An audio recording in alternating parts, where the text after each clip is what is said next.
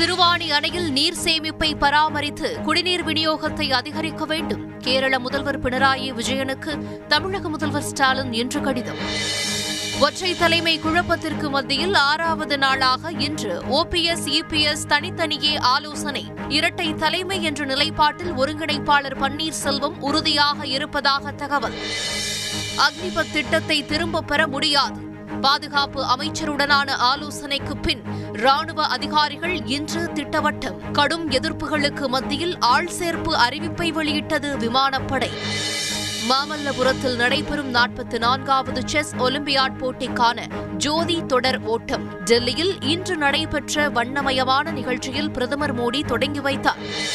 பாட்னாவில் இருந்து இன்று டெல்லி சென்ற விமானத்தில் திடீர் தீ விபத்து.